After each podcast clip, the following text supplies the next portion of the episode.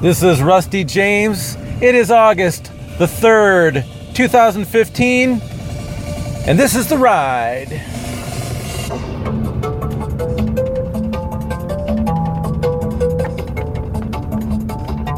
Well, good morning, everybody. It is Monday morning. I've got Java bursting through my veins right now, ready to enjoy my trip to work. Is that an oxymoron? Can you enjoy your, your ride to work?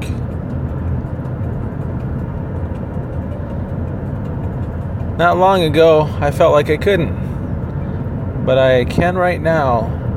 So I thank the Lord for that. And if you are unable to enjoy your ride to work today, I ask the Lord right now to give you favor and blessing in your job, in what you do for a living, or what you do as you are living. You know what? That's a cool way to look at it. My job is not my living. Can I get an amen? Your job is not your living. Your life is defined by something much, much greater than what you happen to do to bring home a paycheck. And the sooner you can realize that, the better. You know, I'm driving to work today. It's it's overcast. It's cooler now. Now that a storm blew through last night, I hope everybody is safe and sound. But it's overcast. One could look at the day and think, ugh, what a dreary day. But I am enjoying this day because it's something that God has made for me to enjoy. And I'm going to I'm going to do the best I can today.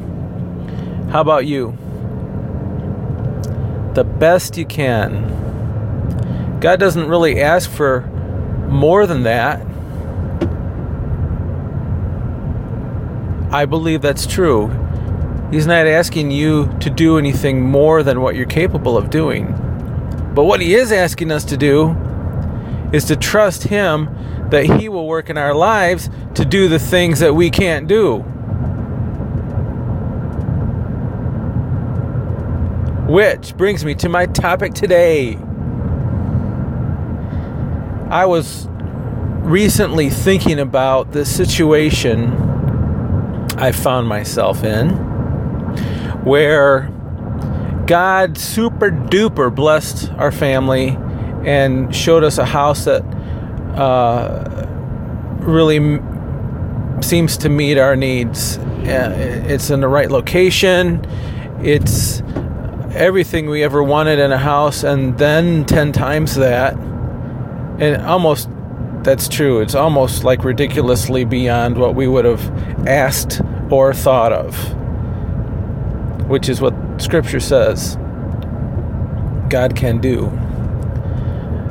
And that's not really an indication of, you know, how perfect I am. It's more of an indication of how good God is. But I was thinking about the fact that I had believed that the Lord had given us some land, and this is maybe seven, eight years ago, um, upon which we would be building a home that we had really been excited about for an entire eight whole years. And but it was just really going to be costly. And because of that, we considered other options, and one was looking for a house to purchase on land that, because we knew we wanted land. So here, here I am looking around, and all of a sudden we found this perfect gem. So we find it. It's so ridiculously perfect that it's almost, you know, handpicked for us. Okay, so I could say God provided the house he certainly could have and I uh, I don't know the answer to that. I believe that we're blessed, but here I was holding on to this land, and and all through that eight years, I'm thinking, you know, this is what God had provided us.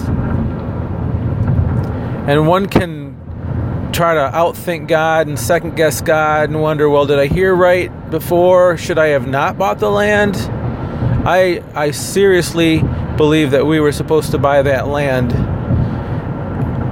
And you know, God can use situations in your life, whether it's according to the final plan for your life or just a season. I think you know, we could have really heard from him, and yes, we were supposed to buy that land, and yes, I am turning around and selling it as we speak. But a lot of things happened on that land that wouldn't have happened otherwise. A lot of relationship building, a lot of bonfires. And but I think more importantly, it got our dream juices flowing, if you know what I'm saying. You know, we might not have we might not have been able to think out what we wanted, our desires um, that we think are good desires that God has given us, we might not have been able to believe for that had we not taken a first step, which was kind of a, a faith step, buying that land. But even more than that, I was thinking through this whole process. Um,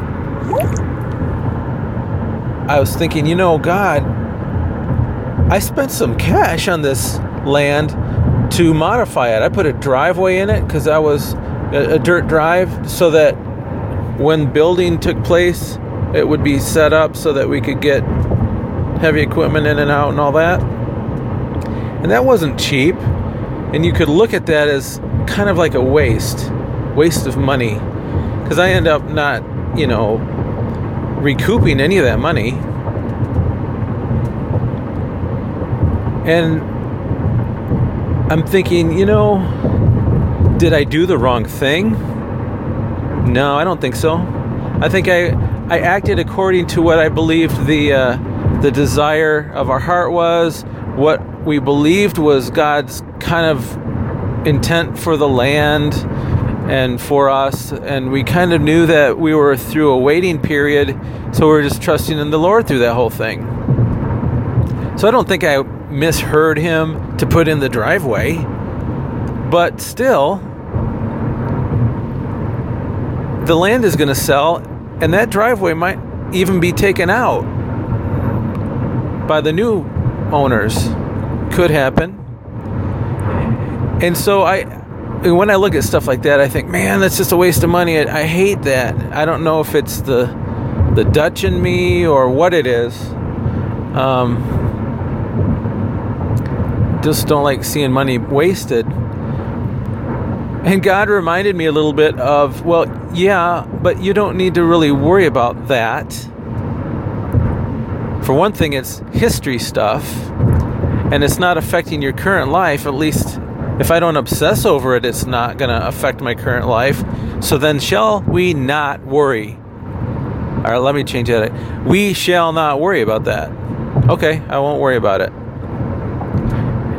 And it's almost like God was saying to me, Did I not provide to you a new place that, oh, by the way, has a paved driveway that happens to be even longer? which I'm really excited about winter.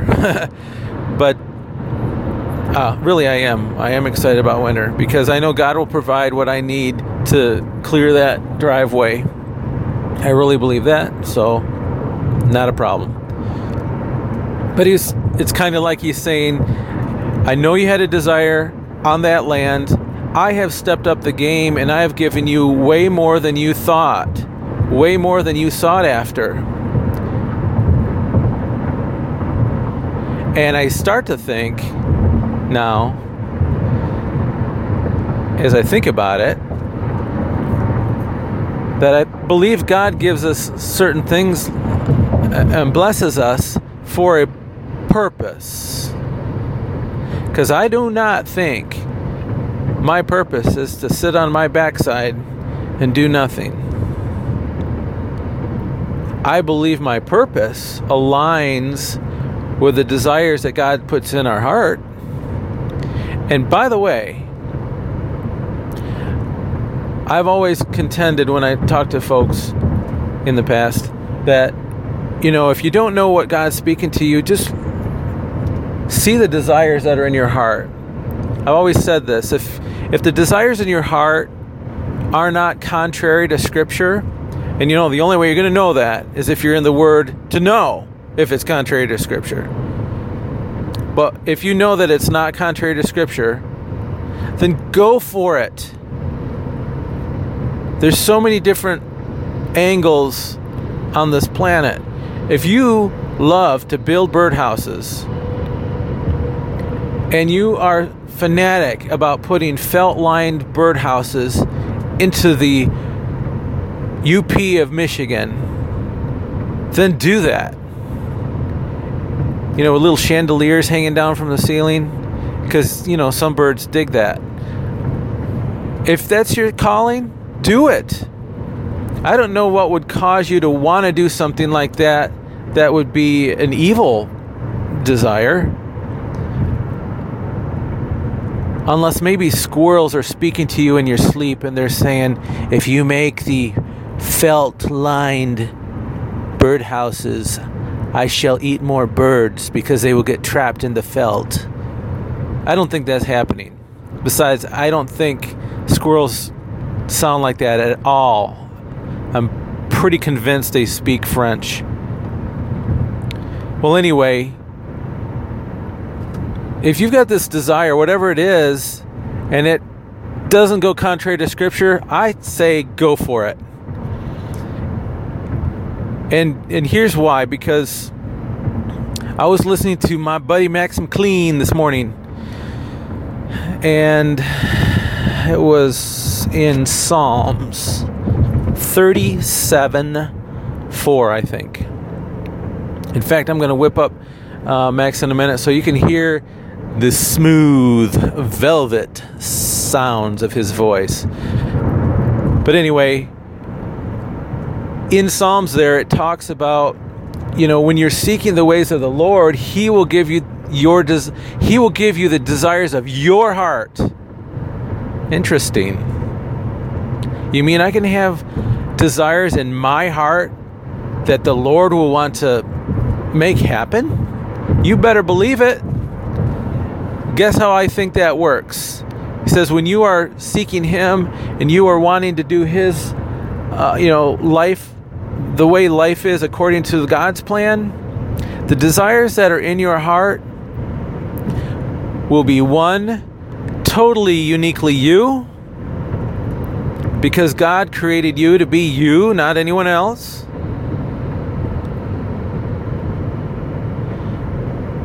And two, because you're seeking after Him and you have the heart of God in you, you will seek after the things that He is wanting to seek after. So don't be surprised velvet birdhouse lady that if that's your thing and you're following the word of God, God will use that. I don't know how. I but he will. There will be something. You'll be at the Velvet Birdhouse convention one day. And who knows, man? You might be single in your 40s and your 50s. I don't know. I'm just spitballing here. And there's another guy there who's been waiting his whole life for a woman who makes velvet birdhouses. You see, because he builds the birdhouses, but he's always known that there's something missing. And he sees you across that crowded convention hall center filled with Rubbermaid containers for chicken houses and well i'm just not going to go there i just i don't know what i'm talking about but he sees you across that crowded room and he sees that beautiful green velvet, black velvet, red velvet stand that you have going on, and that birdhouse that you built, and he's saying, you know what? I can build you a better birdhouse. Let's get together and, and make this thing happen. And boom! God's plan comes together because at age 50 you start having kids like crazy. And well maybe not but fruit happens. Your life becomes fruitful because you saw that guy you saw that girl and all because you followed your dream that god put in your heart. Hey it can happen i can tell you. It can happen. Trust god. Do what's in the do the desire of your heart do you not have a desire today? I'm trying to convince my kids to really seek their heart and find out what their desires are. They're teenagers, and I know I, I know we try to grow our kids up pretty fast in this day and age. So I, I'm sensitive to that. But I also want them thinking about the future. And I really seriously, seriously want them thinking about the future because if you're just seeking the future as the place where the job happens, I think that's really minimizing your potential. The future is where your dream happens. I want my kids to dream big. Because if there's one thing I've learned through life, is that God can blow the biggest dream that you ever had out of the water. So dream big and then let Him make it bigger.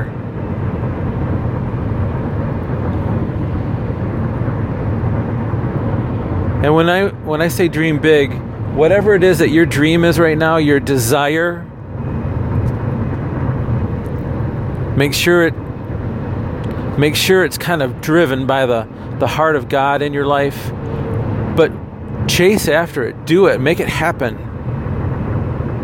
Help or ask him to help you make it happen. That's the best way to go.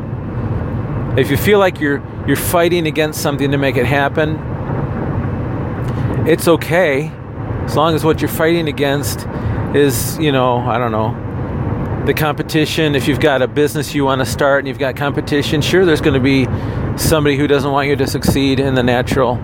But I think you can tell when you're spending time with the Lord whether or not that opposition is Him and in the, in the realm of the Spirit, or if it's just a natural opposition. I say do it. Don't lose your mind doing it. Nothing's worth that. So, you know, make sure you stay healthy emotionally in this process. But go after something. I've been reading a book about writing because I'd like to write. And one of the chapters is about needing to write even when you know you're faced with critics all about you Write anyway. It doesn't matter what they say, it doesn't matter what they think. It matters if you're following that dream. Follow your dream. Now, you know how I was saying the, the desires of your heart, the Lord will help make those happen.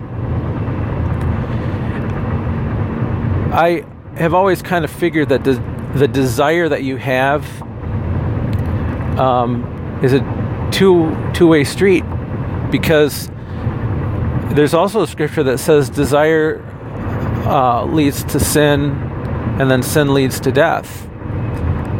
So you need to make sure that the desire you have, like I said before, it just it needs to align with with God's plan, with God's heart, with the laws that are established, that are spiritual laws. You know, if my desire was to take the life of someone, obviously that is not according to the will of God.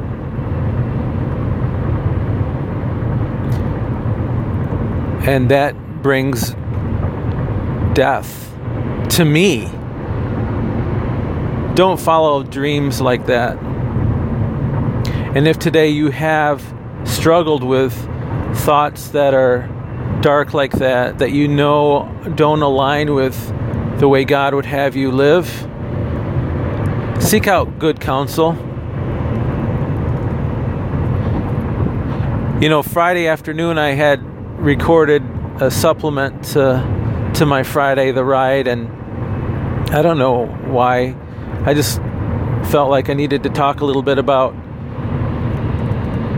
um, totally blew it. I, I totally lost what I was talking about. I needed to talk about challenges we face in our walk with the Lord. Oh, and also that you got to be very careful who you hang with. I just realized Oh, never mind. I thought I missed my exit. Never mind. You got to be careful about who you hang with. And if you, so getting back to the desire thing, if you're dealing with dark desires, or you're not even sure if, if they are appropriate desires, you don't really know. Maybe you don't know the Lord strong enough to know whether or not this is, you know, a, a good thing or a bad thing seek wise counsel. If you're not attending a church, I want to encourage you to uh, begin attending a church. Find something that, find a place where it feels like when you go in, you are getting fed. I don't. I know that's kind of spiritual Christianese kind of talk, but I think you know what I mean when you go somewhere and it feels like your your heart and your spirit and you and your mind are renewed that's that's a good thing. And establish some relationships there. And then get to a point where you can talk to a pastor about some of these things that that you're dealing with. You need to do you need to do that discussion with someone who you've come to trust. Do that. Seek wise counsel. Because on on Friday's the ride, I was talking about how you know, you can hang out with the opposite of wise counsel. And you're not supposed to sit in the seat of the scornful you're, you are supposed to be hanging out with people who have a like mind of Christ. That's what, I, and I use that word appropriately, I think. Hanging out. You hang out with people who you're like minded with. Doesn't mean that those are the only people you are with or that those are the only people that you encourage. But when you hang out you need to be hanging out with like minded people.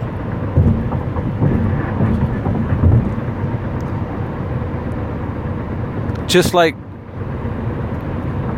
when we marry, we're to be hanging out or living our life with someone we're e- equally yoked with, which is another Christianese term. It simply means that you are in a place where you complement each other in your walk with the Lord. Not that you're identical. That's not what complement means. Complement means that where you might be a little weak in this area, the other one is strong in that area. Um, but you're kind of along the same. Um, you're you're kind of walking along the same path, equally yoked helping each other along in the differences but you're kind of but you're equally moving along the same path unequally yoked if you picture oxen uh, with a yoke on their necks two of them side by side, unequally yoked would be one is wanting to go off in this other direction contrary to the direction the other one is going. That's unequally yoked, and it can be very dangerous and be, be very painful for the relationship.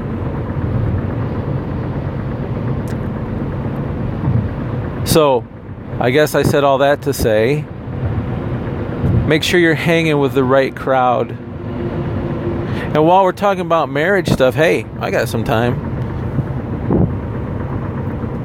If I were to say to some single dating couple who was contemplating marriage, I was just telling my wife this last night. If I had one thing to say to you, okay, so if, if you're listening right now and you're contemplating marriage with this other person,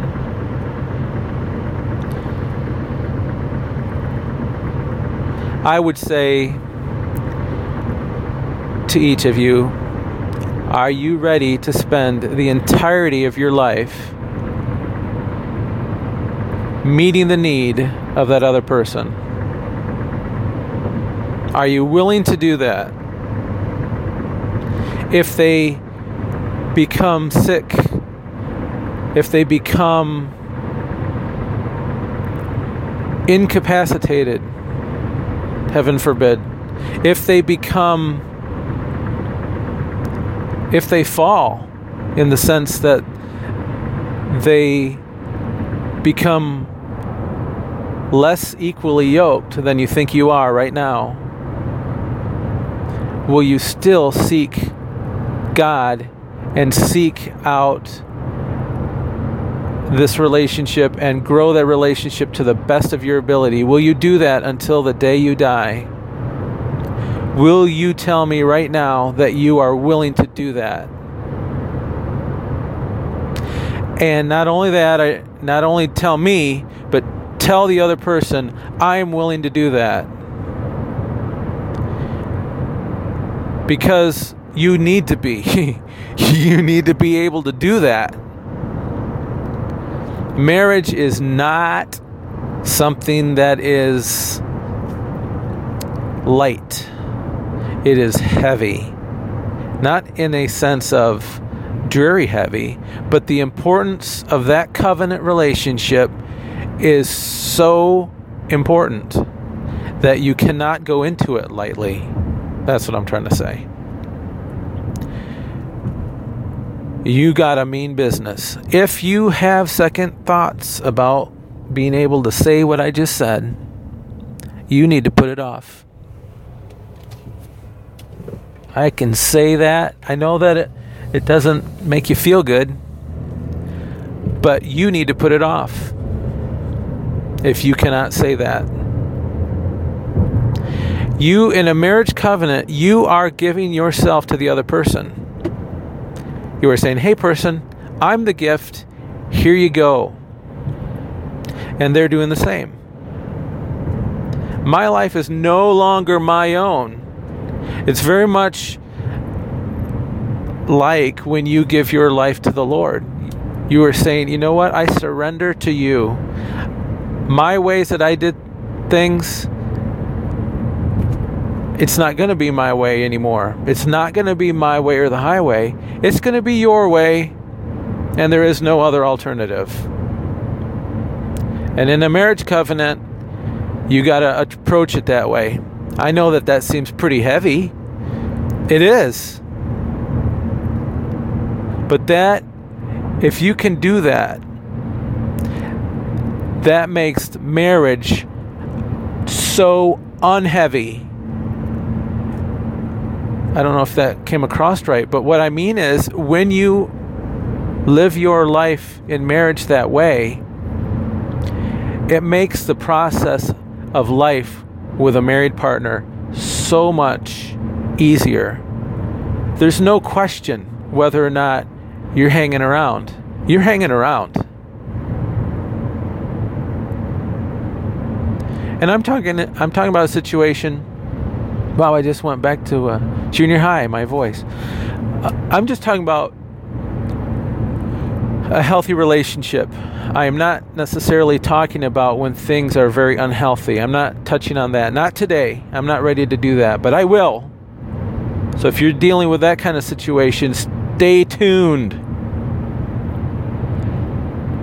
My disclaimer is I am not a psychologist and I do not have a thing on the wall that tells you that you can trust me 100%. Therefore, whatever I say to you, you need to see if I'm telling you the truth or not, according to Scripture. Will you do that? Thank you. Takes all the pressure off me. But when you are in a marriage relationship and you are approaching it like I just said in a in that way where you are surrendering your best for the other and both of you are doing this, that's ultimate awesomeness. That's beyond awesome. But what gets heavy is if you're unwilling to do that and you approach marriage very lightly. And then in marriage, you find that it's very hard, it's very heavy. If I came up to you and said, How's things going? Oh man, things are heavy, man. I could say, "Well, are you are you giving yourself to the other person, um, seeking the best for them?" Well, no, because they don't do it for me. Why would I do that? And we've all been there too. I mean, we've all said that. If we're honest.